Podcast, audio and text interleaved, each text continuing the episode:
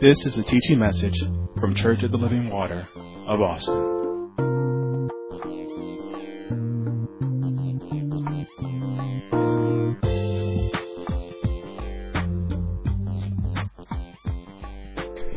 Amen and amen. So it's been a, a while since we've actually gotten back to a series of teachings uh, on Wednesday. I believe before the Pastor Appreciation, the Truth series that we did, uh, we were on the uh, Sermon on the Mount. We had just recently finished up the Sermon on the Mount, and we are now going to move forward uh, and embark on a new series of teaching. And I'm going to be uh, in, endeavoring to, to lead the, the way this evening, and the, the subject is going to be how to stay prepared and avoid distractions. And my subtitle is going to be Beware, Beware the Snare. Okay, how to stay prepared and avoid distractions. Beware the snare. So if you will, I want you to turn to Ecclesiastes chapter 3 uh, and Psalm chapter 31. And those will be our two uh, foundation scriptures that we'll be starting off here. Some things that we just have to get under, we have to understand here before we, you know, we, before we're able to stay prepared and avoid these distractions. So we're going to go to again to Ecclesiastes chapter 3 and then go ahead and mark Psalm 31. Uh, verse 14 and 15. And actually, what I'm going to do is I'm going to read Ecclesiastes chapter 3, verses 1 through 11, uh, and then I'm going to jump to Psalm 31 because the way the Lord gave it to me, this is how He gave it to me, and it runs right back into each other. So I'm going to read those, and we'll start from there. So Ecclesiastes chapter 3, verse 1. And it says, To everything there is a season, and a time to every purpose under the heaven, a time to be born, and a time to die, a time to plant, and a time to pluck up that which is planted, a time to kill, and a time to heal, a time to break down, and a time to build up a time to weep and a time to laugh, a time to mourn and a time to dance, a time to cast away stones and a time to gather stones together, a time to embrace and a time to refrain from embracing, a time to get and a time to lose, a time to keep and a time to cast away, a time to rend and a time to sow, a time to keep silence and a time to speak, a time to love and a time to hate, a time of war and a time of peace. What profit hath he that worketh in that wherein he laboureth? I have seen the travail which God hath given to the sons of men to be exercised in it. He hath made everything beautiful in his time. Jump over to Psalm 31 verse 14. I'm going to say that again, verse 11. He hath made, and it's verse 11, and I'm just doing the A part here. He hath made, and I'm going to make, I'm going to go ahead and tell you, I'm going to make that Psalms 31 verse 14 and 15 personal. So, verse 11 again, it says, He hath made everything beautiful in His time. So I trusted in Thee, O Lord. I said, Thou art my God. My times are in Thy hand. We're going to stop there, and you know I, w- I want to touch on these things in Ecclesiastes. All these things he mentioned, he mentioned a bunch of different things. What is the time for? Because in life, these things you're going to experience them all. He, he wants you to know that, you know, and God says there's a time and a season for all of it. Now, the distraction is when we forget that our times and our seasons are in His hands because He governs times. He, he, he's the Lord. He's the one who gives us time. He dispensates time and seasons to us. He has an expected end for His children, and we have to allow Him to walk us hand in hand to that end. That's trusting Him in those times.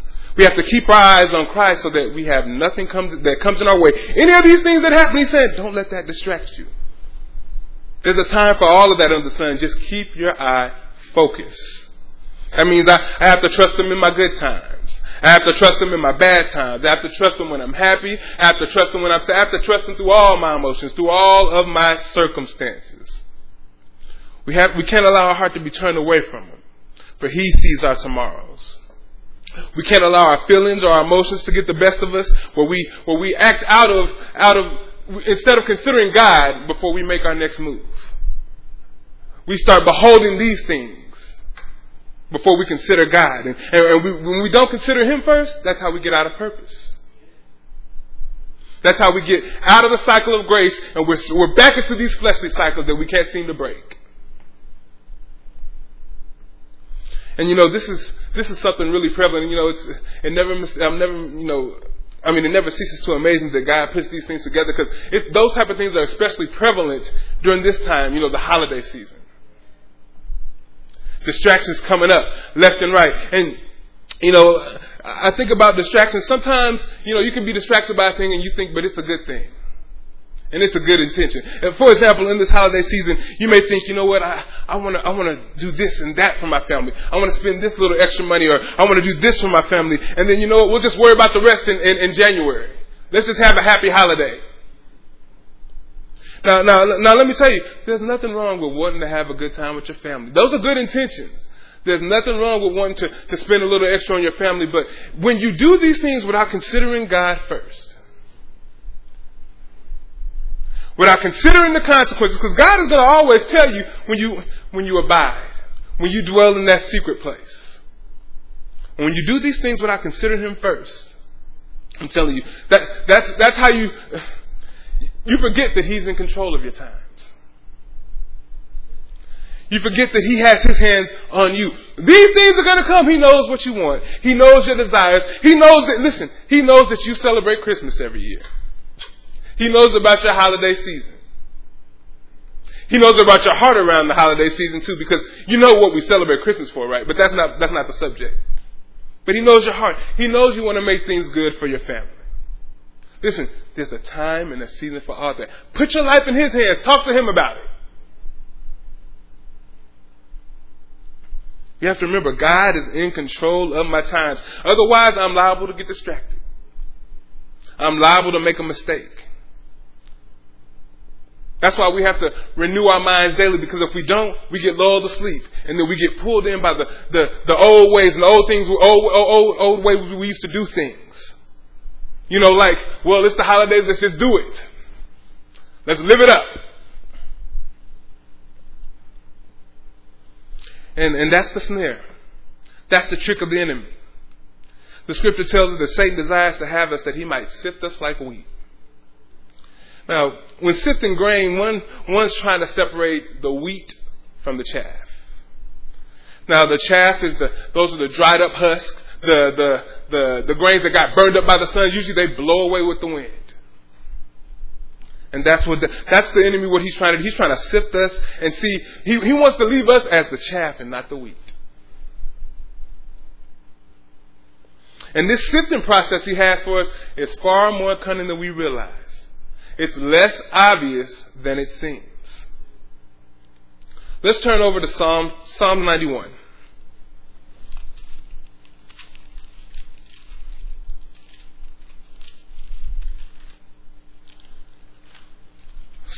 Psalms chapter 91. This is a very known, well known scripture, and it's amazing, you know, spending time with this, what God will show you.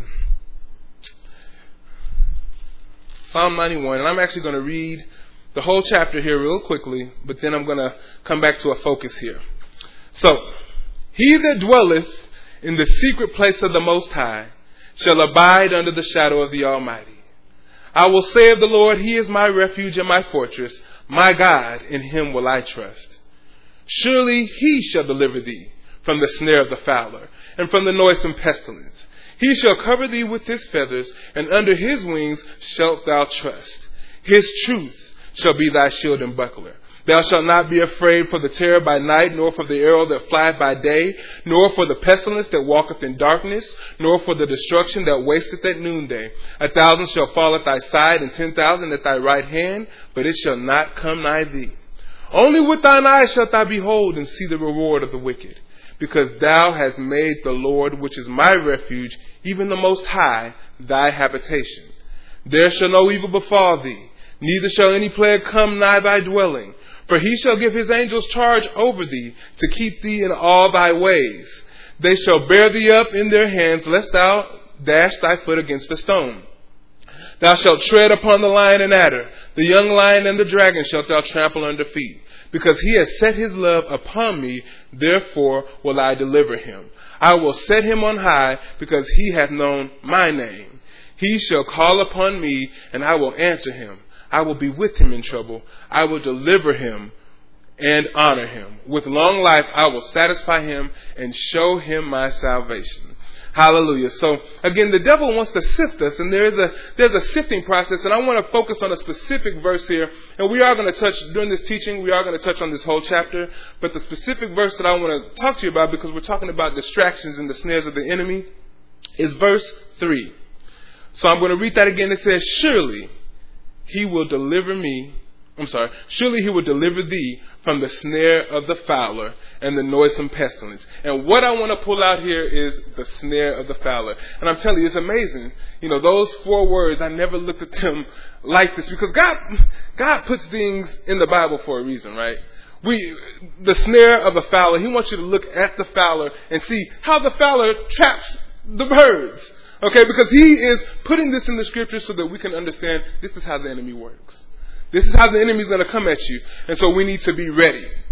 Okay? So the focus again of this teaching is going to be the snare of the fowler because it's through these snares that the enemy sifts the believers. He presents and persuades based on our own temptations and desires. And there's no way he can draw you in if it isn't something that you're interested in. Like I said, it's based on your own desires. And he does it in a way that you might think it's right. He does it in a way that you might think it's good. It's not like the devil that, that the books portray. He's, he's all black or all red with a pitchfork and a horn. No, he's going to look like your best friend. He's subtle. He knows how to sneak in through the cracks. That's the enemy. Therefore, we have to be fully equipped to deal with the snare of the fowler. So I have two simple objectives during this teaching. And the first one is going to be to identify what the snare of the fowler is. Plain and simple we're going to identify what the snare of the fowler is, how it operates, its inner workings. We're going to identify that. And then number two, simply we're going to we're going to find out how do I avoid the snare of the fowler. So again, our two objectives are to identify what the snare of the fowler is, and number two is how do I avoid the snare of the fowler. So first and foremost, to understand the snare of the fowler, we're going to look at, at these words naturally and compare them to the scripture spiritually. So first and foremost, I want to define what a snare is. Okay, so a snare, simply put, is a trap or a device used to surprise, entangle, confuse, capture, devour, and destroy the ensnared. I'm to say that, I'll say that again. A snare is a trap or a device used to surprise, entangle, confuse, capture, devour, and destroy the ensnared.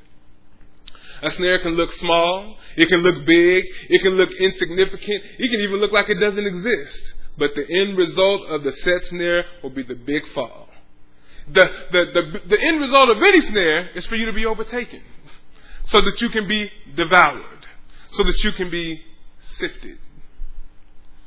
So I want you to remember that our adversary, as a roaring lion, he walks about, seeking whom he may devour. That's his business. He's trying to see who he can get off of the purpose of God. You know, uh, I guess maybe I'm I'm like my father, but I like to watch nature shows, and my wife will tell you we have the all the apps on our Apple TV, and I have the the nature shows lined up in all of them, and I really like the big cats. What can I say, right? So I, I always watch the lions and how they hunt, and it's always so meticulous. It's always so methodical. They always end up flanking and surrounding their enemies, and it's, it's amazing to me that every single one of them, when they start set off to run, they already start sifting with the eyes. And you know what they're looking for? They're looking for the weak first. They're looking for the chaff. That's what they're, and that's what they, now don't get me wrong, they'll go for big prey, but we're gonna look for the, we're trying to sift them like wheat. We're trying to get as many as we can. We're trying to get on top of this game while we can. You know, and that's that's the things that come to mind when I when I think about the adversary trying to sift us like we walking about as a roaring lion. That's that's real imagery there for you. That's how lions do, and they will attack. Listen, they'll attack you to the. I don't want you to get too too big in your britches or think that you're so spiritual that the enemy won't come at you. He's coming at everybody. That's the trap too. That's the snare too. He is coming for everybody. But like I said, he'll sift through. He's trying to see who I can get out the door quickly. Just like that looking for the weak first. They surround them and they attack to devour. Them. So in our case, a snare is set before us to distract us from God's plan. God's plan is truth. The enemy's plan is deception and destruction. And, and, and it's amazing that the enemy might use, try to use truth to get you to that place of deception and destruction. And we'll see some of that as well tonight. But always know this, that Satan is like a fowler. He's always attempting to snare us, always attempting to destroy us. For the thief cometh not but to steal, kill, and to destroy. So if he can get you to get your eyes off Christ, he's going to go for that kill. So simply put, a snare is a distraction designed to entrap you. Their sole purpose is to render the prey helpless and remove any chance of escape. Snares are deliberate. They're designed, they're premeditated, they're planned, and they're implemented with intent. They are made to, to finish the purpose of the fowler. No matter what you see, it's made to have you devoured.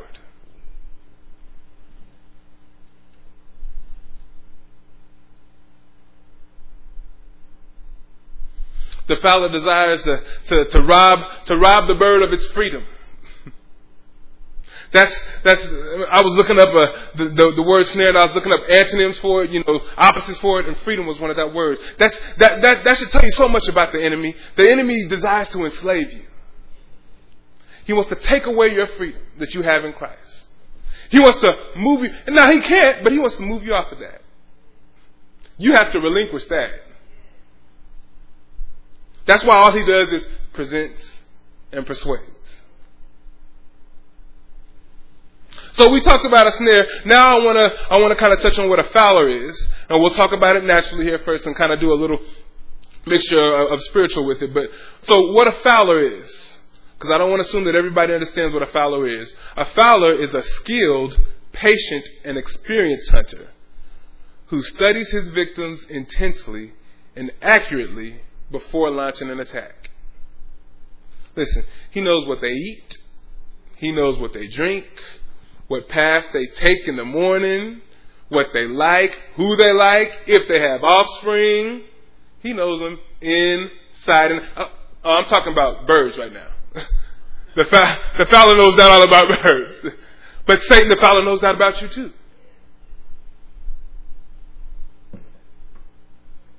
They know everything they need to know about that particular bird before they make the trap. Not before they set it, before they even make the trap for it. I mean, by the time you even recognize the fowler, there's probably more than likely one or two traps already set for you. Now, naturally, almost 100% of the time, almost 100% of the time, the fowler is indiscernible or invisible to its victims. That means the victim has no reason to suspect. I want you to keep these things in the mind about the fowler because Satan is the fowler. That's why, that's why I was saying earlier, I don't want you to get caught up in, in what the world's perception of, of, of you know, the, the word is and of, of God and of, of Satan is. I don't want you to get caught up in that because that's the trap too.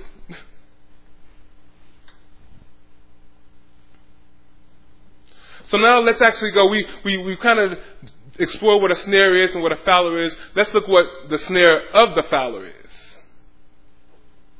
So first and foremost, and I'm just going to tell you a little bit about the snare of the fowler is it's rooted in secrecy. In watching and studying the fowler over the past few weeks, the past couple weeks, they, they never set a snare in the sight of the bird. It's done in secret. And then, listen, after it's set, they cover up the, they cover up the snare. They hide it so that the attack is hidden. And if, if it's a trap that can't be covered or hidden, the fowler makes sure it looks enticing.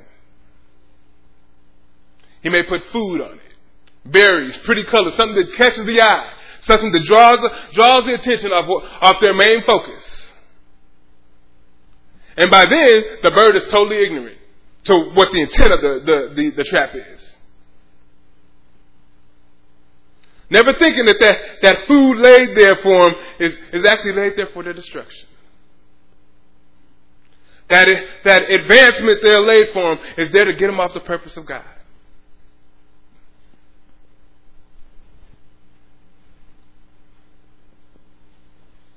That man or that woman that you, just can't leave alone, but you know is outside of the body of Christ, is put there for you to get you off the purpose of God.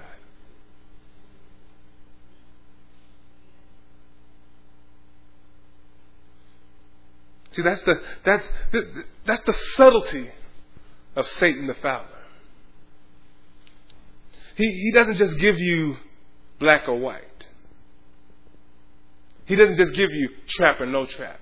He gives you all the gray. He wants you to consider the gray area.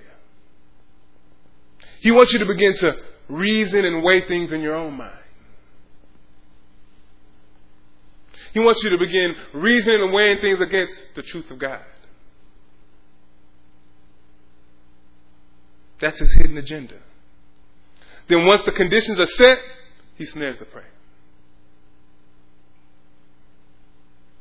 Many, many people have said, you know what, if I knew this or that was wrong, or if I knew this is how it was going to end up, I would have never got involved. I would have never put my hands on it.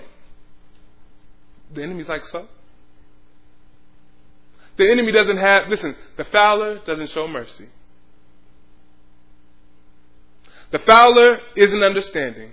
The fowler has one goal to devour you. It's like the, think of it from the bird's point of view. If he knew that that trap with all those berries or, or, uh, or, or seeds of grain on it was going to kill him, they would never even go by it.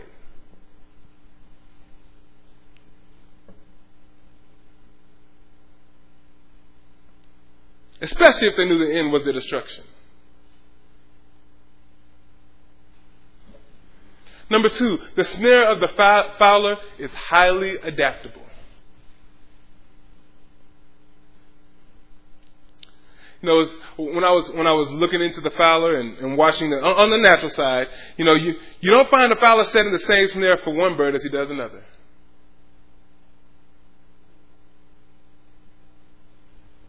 He knows the bird he's after, and he adapts his bait to it.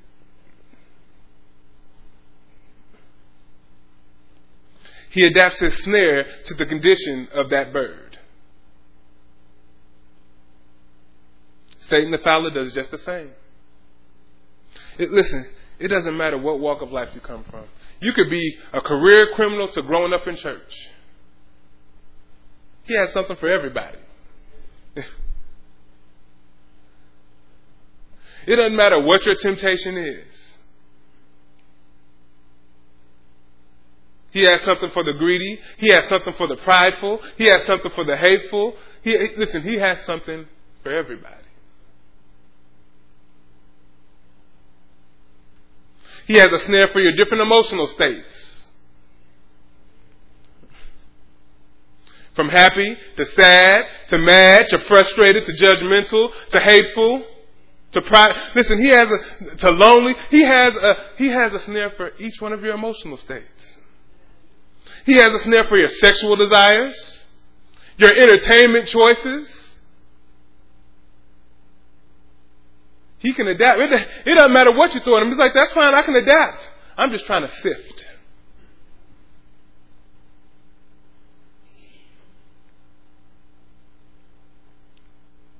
So know that about the, the snare of the fowler. It's highly adaptable. Don't think that anyone's exempt. Number three, the snare of the fowler is linked with pleasure, profit, gain, and advantage. Like I said, in, in the case of the bird, the, the lure food, seeds scattered berries. Sometimes they see these traps, it's amazing. They, they, they know what catches the bird's eye and they set it up to look like a, a habitation for them. A house for them. They see these traps and they're like, well, I got me a new, I got me a vacant home.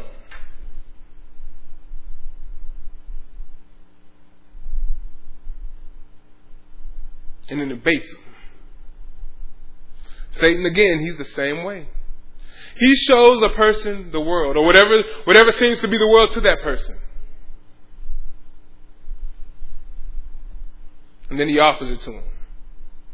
Could be money, could be a spouse, could be whatever. Could, could be whatever brings you pleasure, and he offers it to you. Now, uh, it's real interesting to note this, that all his offers are baseless. All he's really offering you is destruction.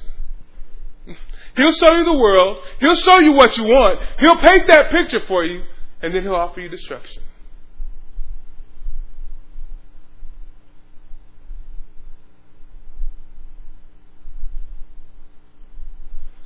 He tempts us with the things that the normal man wouldn't pass up.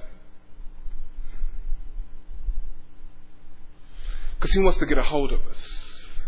He wants to have us in his power. You know, let, let me say this one thing, just in passing. Be sober minded. Be watchful. Be vigilant. I, I don't, especially when it comes to things that please you. I'm not saying that everything that pleases you is, is a bad thing or, you know, that, that is going to do you wrong, but be prayerful. Be watchful. Because this is how the enemy wants to get in. That's one of his snares. You know, I think of, I think of, uh, you know, we just talked about it in uh, AMC about Job with his sons. You know, his sons, sons were seeking after pleasure and they were feasting and have all that. Job couldn't, you know, even though that that's okay, Job was like, yeah, but let me be prayerful. Let me be watchful. You know why? Because our adversary, the devil, he walks about as a roaring lion, seeking whom he may devour. So I'm not saying you have to give up all your pleasures, but be, be prayerful, especially about those things that you know please you the most. Because they can become sin for us quickly.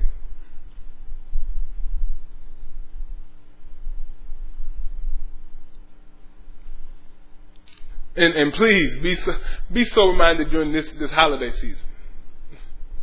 Don't allow yourself to get caught up with the, with the lights and bells and the commercialism that this world has put on it. It's the trap of the enemy. So number four, let me move forward. Number four, the snare of the fowler employs decoys. so we all know what a, a decoy duck is, right? It's a fake duck that the fowler used to, to entice other ducks to come into the snare. The enemy's no different. He often employs a decoy to lead God's people into sin. Now, I want you to note this. The devil's very careful who he chooses to be his decoys. And I want you to understand this as well, because I said it before. You can be a decoy. Anybody or anything can be a decoy if they're not abiding. Listen, anybody or anything can be a snare of the fowler if they're not abiding. So I want to clear, clear some things up about you yeah, and some understanding. A believer can be snared by another believer if somebody's not abiding. The enemy will use it. He's trying to sit. If he can get a two for one, believe me, he's on it.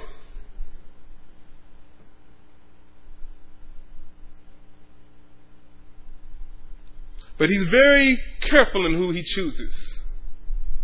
He's not going to employ somebody, especially for a believer, especially for somebody he knows is, is walking in, in the ways of God. He's not going to employ an outwardly evil looking person, outwardly acting looking person. He's going to employ somebody that is very, that has the outward appearance of religion.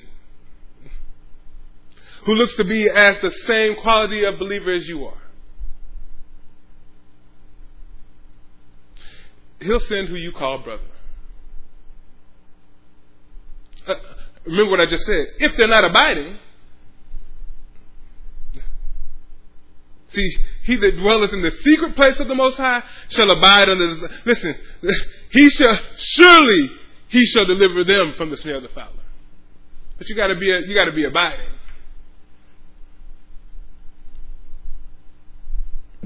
I, you know, it makes me think of a, you know, maybe a, a believer, a, a male or a female believer that are dating. Let's say somebody whose intentions wasn't really, let's say somebody started dating somebody and started going to somebody's church just to date somebody. What if their motives are ulterior? They, let's say they go to all the services with you. They had family life class. They had prayer with you in the morning. And then you catch them one time and they're trying to do something else with you. But now you've built this, this Christian relationship with this person. It's a snare. Well, how, how do we, how are we supposed to decipher these things? I, I just told you, he that dwelleth in the secret place of the Most High shall abide. And don't worry, we're going to get to that a little bit later more, but understand this thing. You need to abide.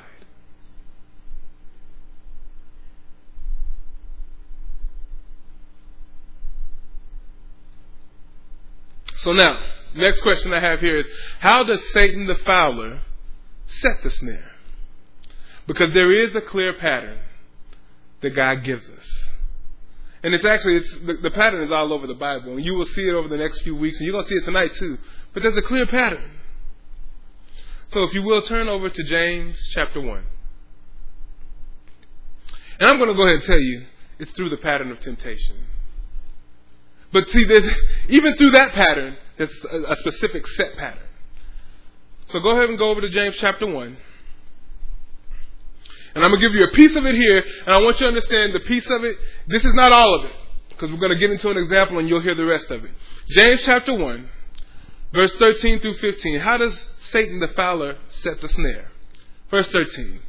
Let no man say when he is tempted, I am tempted of God, for God cannot be tempted with evil, neither tempteth he any man. But every man is tempted when he is drawn away of his own lust and enticed. Then, when lust hath conceived, it bringeth forth sin, and sin, when it is finished, bringeth forth death. So, we're drawn away with our own lust.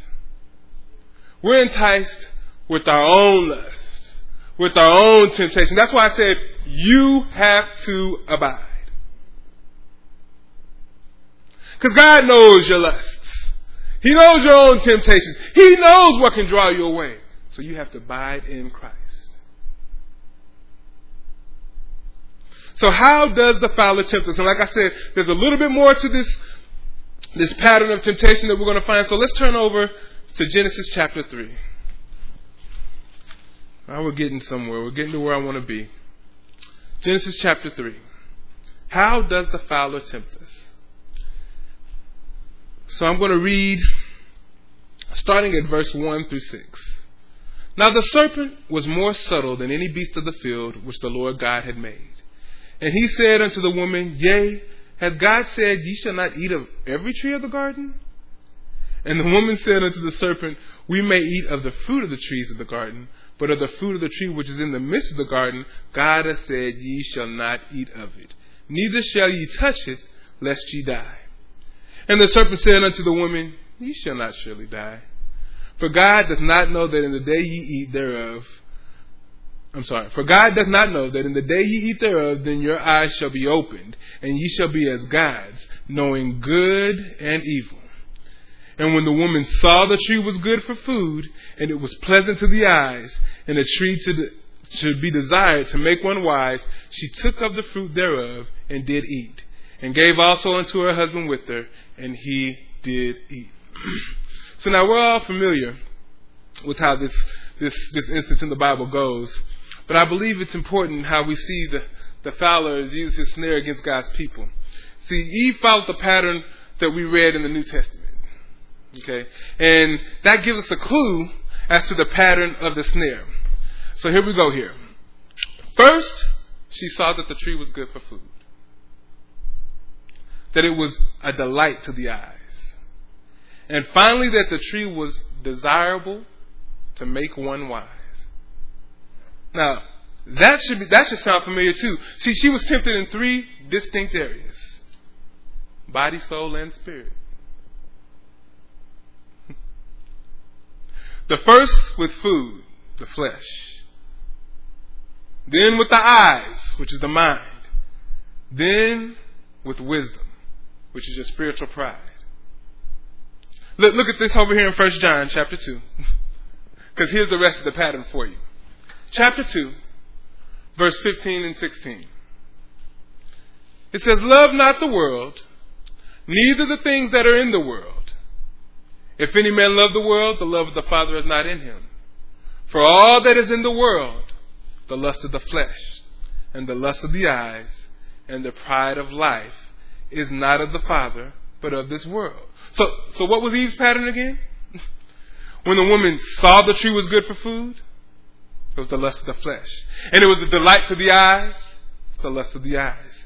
And that the tree was desirable to make one wise. That's that boastful pride of life. Right there. That's the, that's the pattern there. He's going to come at you through the lust of the eyes, the lust of the flesh, the pride of life.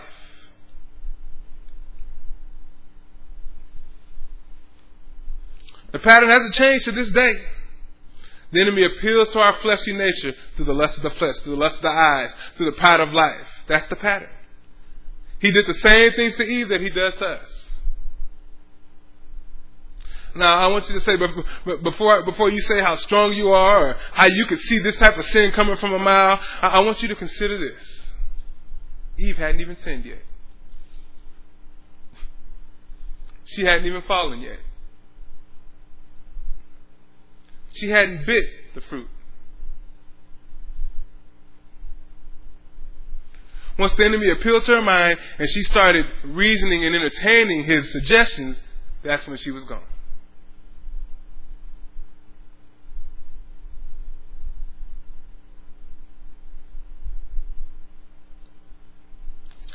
I want you to understand that Satan wasn't appealing to a fallen, sinful human being. He was appealing to somebody who was in relationship with God.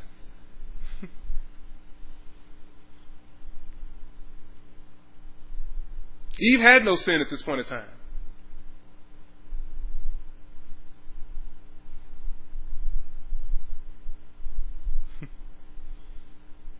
Take your time. Let that settle in. Let's, let's, because I want you to try to understand and comprehend the level of deception at work here. Because the, the fowler is, uh, I'm telling you, he's so deceiving. He found a way to deceive, to, to, to, to appeal to the very essence of who Eve is, to appeal to her spirit. Just as he did the angels who left him and, and fell from heaven, he found a way. Eve didn't have any sin. He had no faults that, that he could have, she had no faults that he could accuse her of. Yet he found a way to get to her. He appealed to her mind. He appealed to her reasoning. I'm going to tell you how he did it. The serpent said to the woman, You will not die. You, sh- you surely won't die. What's he doing here? He's planting doubt about the character of God in her mind. Right off the bat.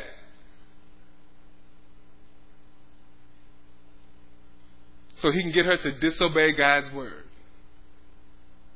He began, he, you're not going to die. And then she, her, her reason is that she start wondering.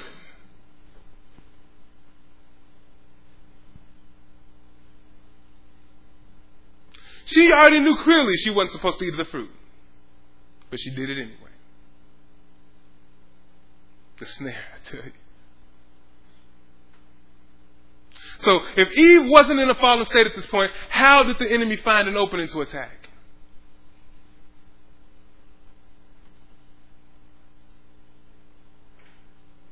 Now, jump right back to Genesis chapter 2, verse 15 through 17, because there's a little bit and you can understand what, what the, the, answer to that question. It says, And the Lord God took the man and put him in the garden of Eden to dress him to keep it. And the Lord God commanded the man, saying, Of every tree of the garden thou mayest freely eat, but of the tree of the knowledge of good and evil thou shalt not eat of it. For in the day thou shalt eatest thereof, thou shalt surely die. So, Eve wasn't present at this time, so we know she didn't get the command from God. We know she got it from Adam. But we do know she got the command. So, herein lies the problem that we all face once you receive the word of God. Because let me tell you, the enemy planted this doubt in her head, and, and what he was really saying is, you should doubt the word of God that God gave to your husband.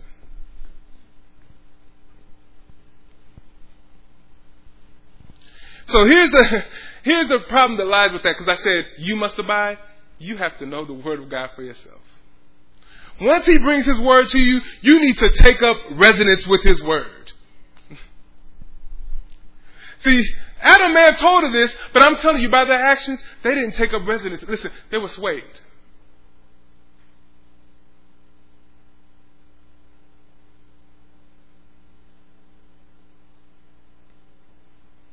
He got them to reason, reason their way out of the truth which God had already given. And what's really amazing to me is When this was happening, Adam was right there. And he didn't say a word. Because he was reasoned out of it.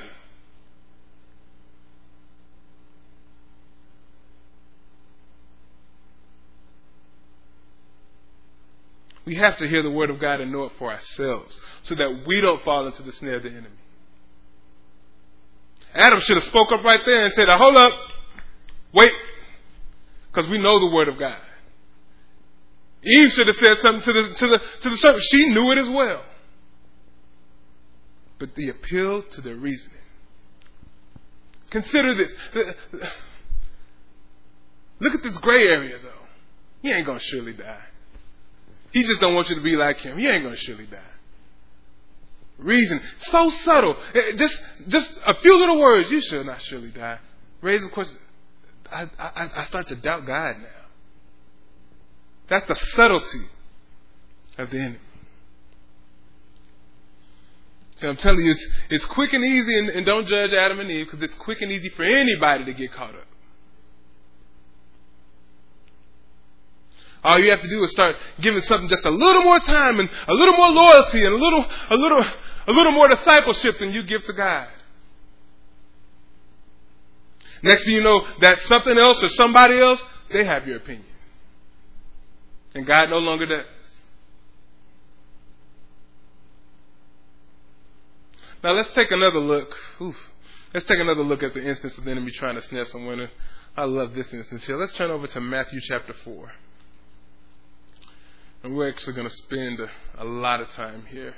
Hopefully, we'll get to the end of it today. If not, we will be back next week. Matthew chapter 4.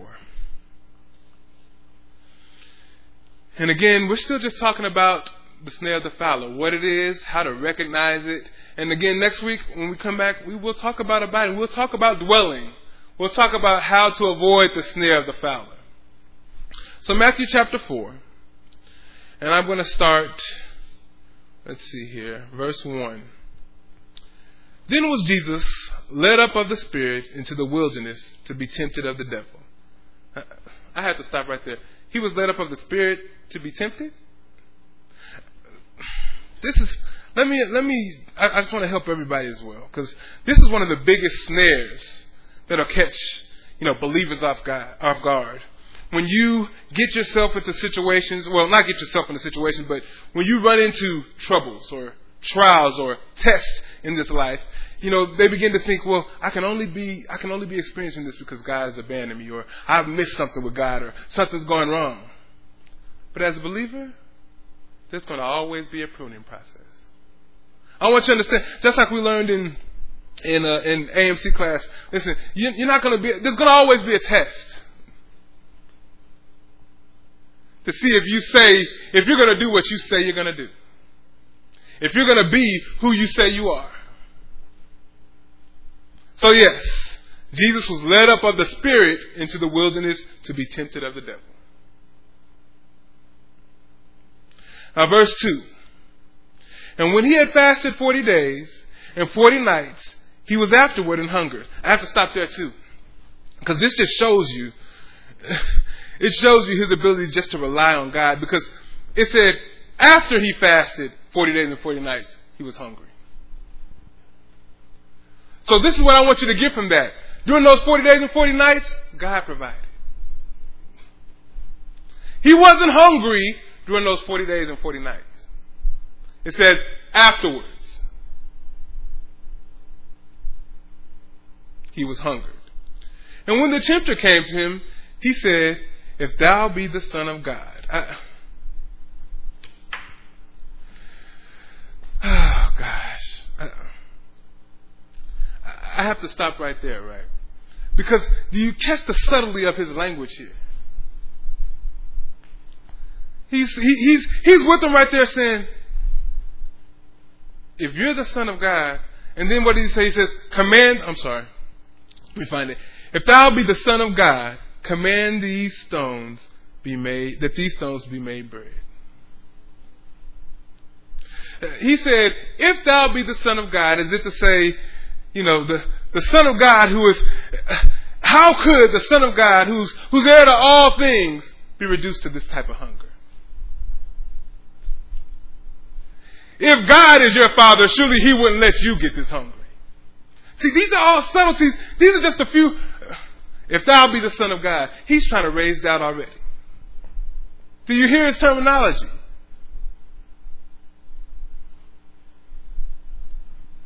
If God is your father, surely he wouldn't let you starve. But then Jesus was led up of the Spirit into the wilderness to be tempted of the devil.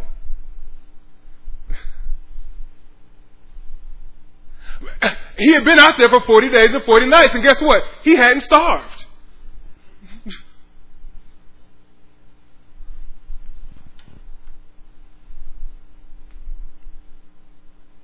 Uh, remember that the snare of the fowler is to devour and overthrow you. And, and not only that, it's to devour and overthrow your relationship to God. he wants to ruin your he wants to ruin your relation to him as son. He wants to, to ruin his in your mind his relationship to you as father.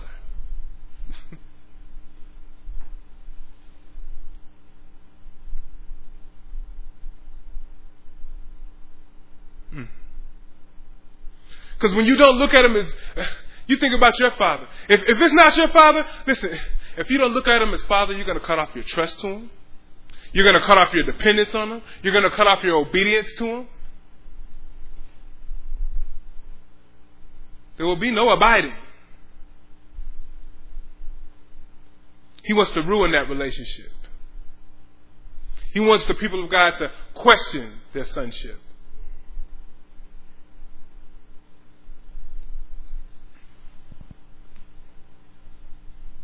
He wants us to question our faith.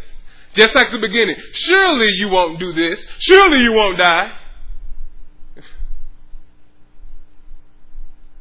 As if we, because he wants to make,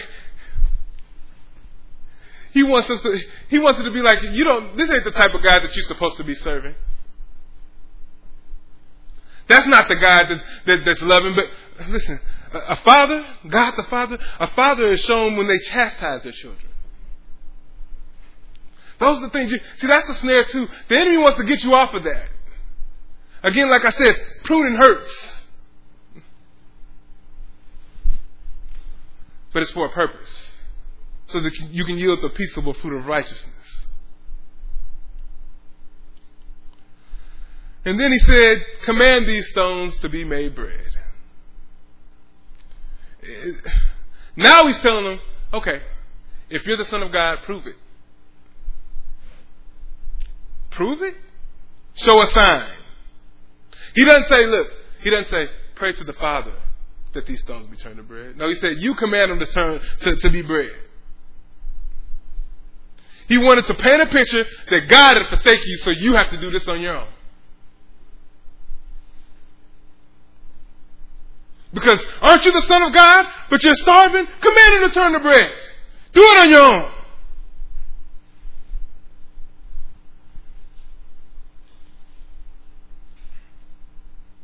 Make it happen for yourself. Don't worry about the will of the Father. He's not your Father anyway.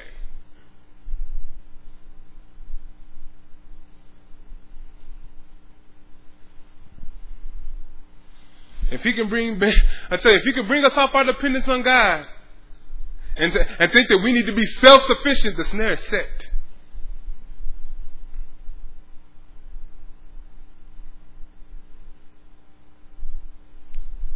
And then let's see in verse 4 how Christ replied.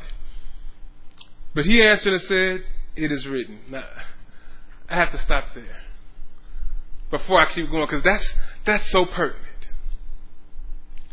He, he responded to the temptation with, It is written. Now listen, he's the eternal Son of God. He could bring scripture to his mind like that.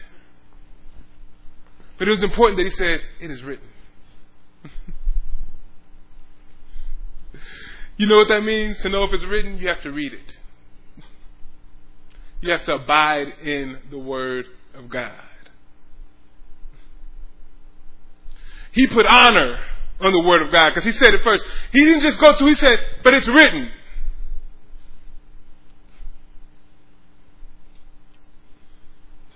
The truth is only in God's Word.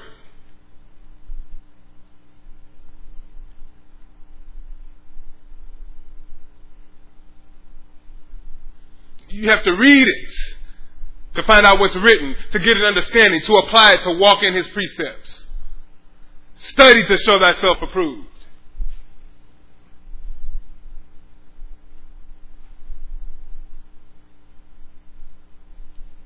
He says, It is written, Man shall not live by bread alone, but by every word that proceedeth out of the mouth of God.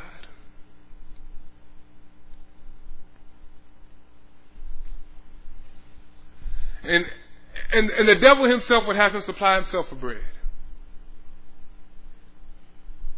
Listen, like I said before, after God had just sustained him for 40, 40 some odd days.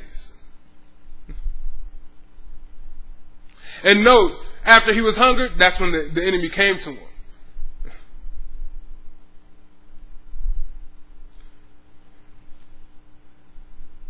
Just like he sustained Israel with manna from heaven. That's where that scripture, that's where that reference where it is written comes from. Like he sustained Elijah with, with the bread from the ravens, with the meals from the widow. God provides. There's no need for Christ or us to live by bread alone. There's no need to turn stones to bread. We just got to keep trusting God and live according to His word.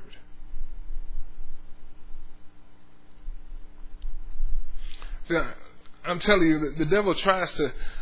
Let me put it to you like this. I'd rather live poorly and live on God's goodness than have everything I need and be snared in my soul. That's what you have to understand. Listen, I think of Paul, whether I'm a base, whether I'm a base, listen, uh, it doesn't matter. I'd rather be in the, because my times are in the hands of God. He knows all things. He knows my tomorrow. He has, he, he has an expected end for me. He knows my name. He holds my hand. So I'm just going to trust him. Now let's look at the second temptation here. Verse 5. It says, Then the devil taketh him up into the holy city and setteth him on a pinnacle of the temple. I got to stop right there already. I want you to see just how crafty the fowler is.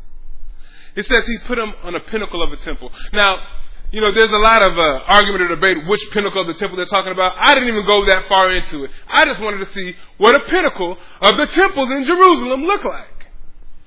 So I want you to understand, a pinnacle is a very high place. And it's at the corner of a courtyard, right above an open courtyard where thousands of people come to worship. So I want you to understand this. Satan and Jesus weren't there by themselves. He's in the holy city at the temple on the pinnacle. And the pinnacle, uh, listen, not only people that come to worship there, but people that come to visit. Even nowadays, I look it up. People that come to visit go and just look at the pinnacles as, as sights of wonder because they're so high. They just sit there and they just look at it. So Satan said, well, let's go over here. Let's go to a pinnacle in the holy city. You know, right, right above the courtyard where thousands of people worship.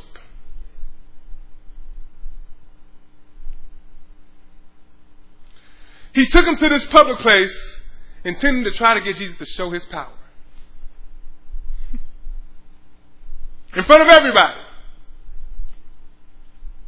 To prove that he was the Son of God for some sort of fame or to say like, well, you can get your job done early. Just come show you're the Son of God right now and get all of them to believe. He, he did, he took him to this high place.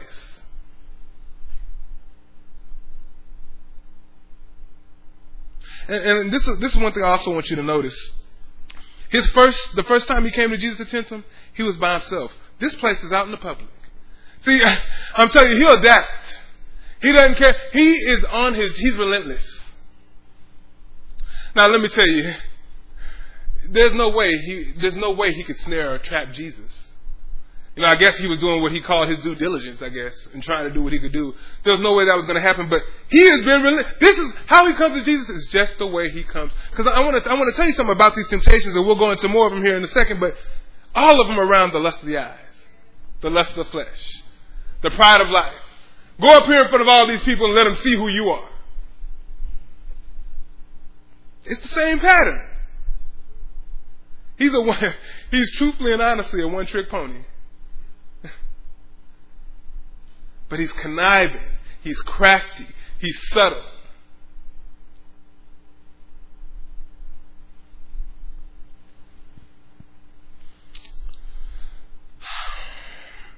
So it says, Then the devil taketh him up into the holy city, and setteth him on a pinnacle of the temple, and saith unto him, Here he is again, If thou be the Son of God, cast thyself down.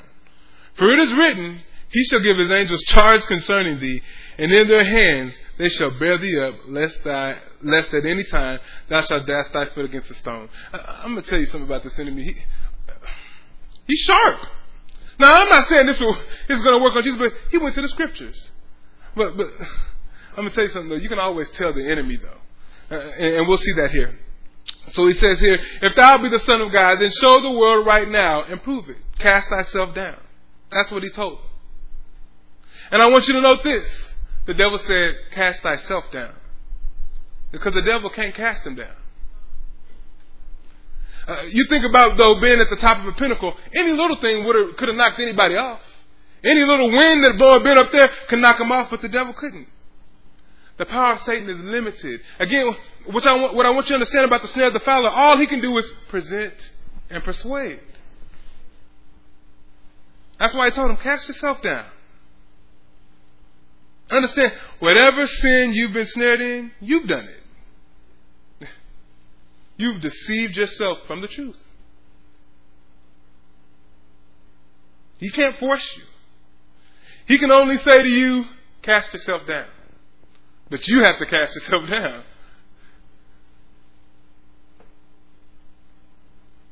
Then again, the devil tried to, to back his challenge with scripture. Then he tried to do it. For it is written, listen. For it is written, he shall give his angels charge concerning thee. Now I want you to understand this. The, the knowledge that the devil has of scripture increases their deception. It really does. Because he can use scripture to deceive you if you don't know the word for yourself. Because I'm going to tell you right now, the living word knows the word. And he didn't even correct him because I'm going to tell you right now, the devil misquoted that scripture. Uh, on purpose, because he is the deceiver. And, and, if you were paying attention earlier, we went to that scripture in Psalm 91. Let's, let's see what it says. Psalm 91, I believe it's verse 11. Let me see. Job, Psalm, okay. Psalm 91. Oof. It says, yes, it says, For he shall give his angels charge over thee to keep thee. And then the devil left out, in all thy ways. he left out, in all thy ways. See, the scripture is that they shall keep thee, but how? In all thy ways and not otherwise. If we go out of our way, out of our way, uh, uh out of our way of trusting God, we forfeit that promise. We put ourselves out of God's protection. If Christ had cast himself down, it would have been that way. He would have been out of the way. See, we, we have to know God's word for ourselves and consult it on every matter.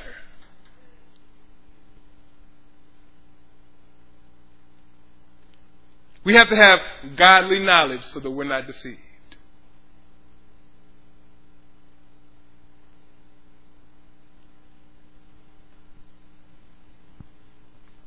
He tried to encourage Christ to come from under submission and do the opposite of God's will. And, and then, while doing it, he still encouraged him to rely on God's care. Isn't that crazy?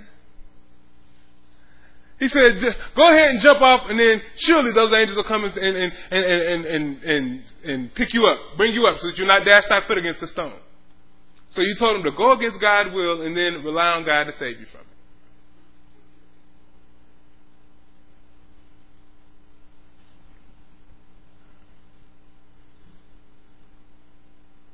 Uh, let me tell you this. It's, it's no new thing in today's world for grace to be taken for granted. I'm just going to say one thing about this to move forward. But shall we continue in sin that grace may abound? God forbid. So shall we throw ourselves down so that the angels may bear ourselves back up? God forbid.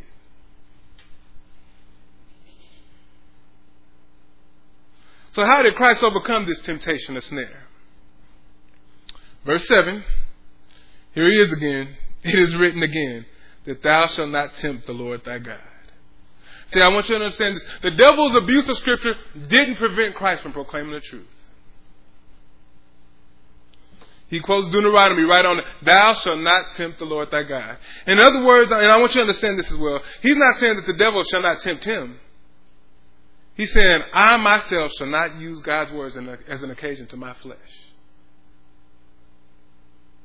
I, I'm not going to continue in sin that grace may, or even sin, not continue because Christ never, I'm not going to sin that grace may abound.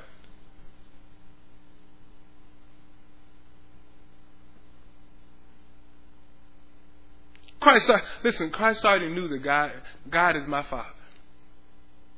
God takes care of me. He gives His angels charge concerning me. Don't, don't try to come quote, misquoting me, the Word, the living Word. I don't have to prove my sonship to you at all. He is the eternal Son of God. And we'll start here next week. We'll pick up with the third temptation. And then again, we'll go from there into, you know, what's, how do we avoid these temptations? How do we avoid this pattern of the lust of the eyes, the lust of the flesh, the pride of life that keeps us, you know, wrapped up and snared by the enemy? Amen? Amen. Let's go ahead and stand to our feet.